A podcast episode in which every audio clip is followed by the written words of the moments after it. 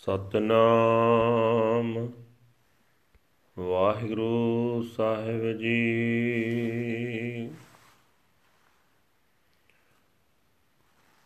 ਸਤਨਾਮ।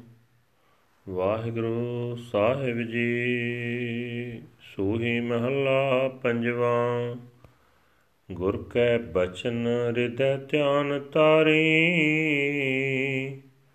ਰਸਨਾ ਜਾਪ ਜਪੋ ਬਨਵਾਰੀ। ਗੁਰ ਕੈ ਬਚਨ, ਹਿਰਦੈ ਧਿਆਨ ਤਾਰੀ ਰਸਨਾ ਜਾਪ ਜਪੋ ਬਨਵਾਰੀ।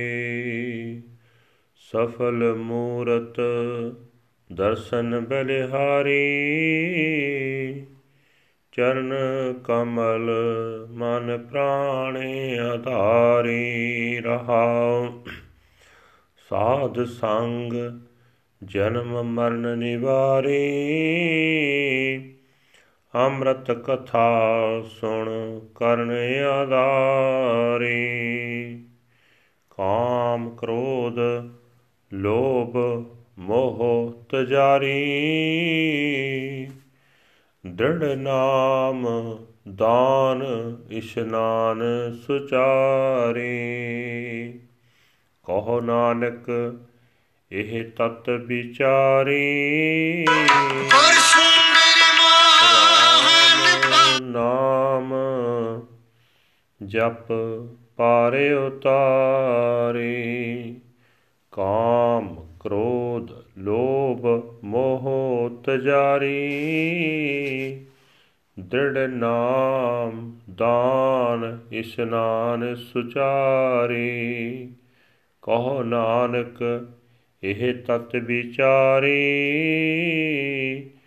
RAM ਨਾਮ ਜਪ ਪਾਰ ਉਤਾਰੇ। ਵਾਹਿਗੁਰੂ ਜੀ ਕਾ ਖਾਲਸਾ, ਵਾਹਿਗੁਰੂ ਜੀ ਕੀ ਫਤਿਹ। ਇਹ ਹਨ ਅੱਜ ਦੇ ਪਵਿੱਤਰ ਹੁਕਮਨਾਮੇ ਜੋ ਸ੍ਰੀ ਦਰਬਾਰ ਸਾਹਿਬ ਅੰਮ੍ਰਿਤਸਰ ਤੋਂ ਆਏ ਹਨ।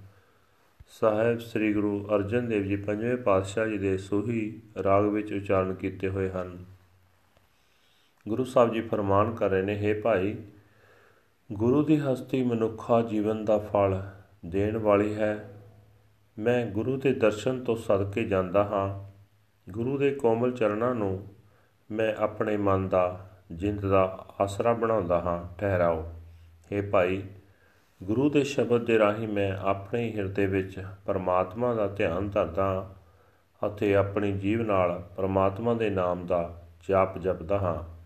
हे ਭਾਈ, ਗੁਰੂ ਦੀ ਸੰਗਤ ਵਿੱਚ ਰਹਿ ਕੇ ਮੈਂ ਜਨਮ ਮਰਨ ਦਾ ਗੇੜ ਮੁਕਾ ਲਿਆ ਅਤੇ ਆਤਮਿਕ ਜੀਵਨ ਦੇਣ ਵਾਲੀ ਸਿਫਤ ਸਲਾਹ ਕੰਨਾਂ ਨਾਲ ਸੁਣ ਕੇ ਇਸ ਨੂੰ ਮੈਂ ਆਪਣੇ ਜੀਵਨ ਦਾ ਆਸਰਾ ਬਣਾ ਰਿਹਾ ਹਾਂ। हे ਭਾਈ, ਗੁਰੂ ਦੀ ਬਰਕਤ ਨਾਲ ਮੈਂ ਕਾਮ, ਕ੍ਰੋਧ, ਲੋਭ, ਮੋਹ ਆਦਿਕ ਨੂੰ ਤਿਆਗਿਆ ਹੈ। ਹਿਰਦੇ ਵਿੱਚ ਪ੍ਰਭੂ ਨਾਮ ਨੂੰ ਪੱਕਾ ਕਰਕੇ ਟਿਕਾਣਾ ਦੂਜਿਆਂ ਦੀ ਸੇਵਾ ਕਰਨੀ, ਆਚਰਣ ਨੂੰ ਪਵਿੱਤਰ ਰੱਖਣਾ, ਇਹ ਮੈਂ ਚੰਗੀ ਜੀਵਨ ਜਨਮਰਿਆਦਾ ਬਣਾ ਲਈ ਹੈ।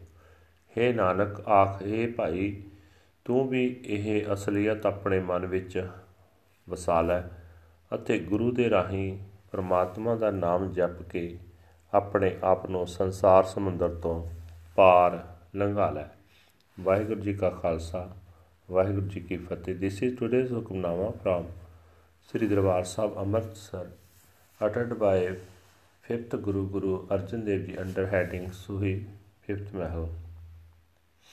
Guru Sahib Ji said that within my heart I meditate on the word of the Guru's teachings. With my tongue I chant the chant of the Lord. The image of his vision is fruitful I am a sacrifice to it. His lotus feet are the support of the mind, the support of the very breath of life.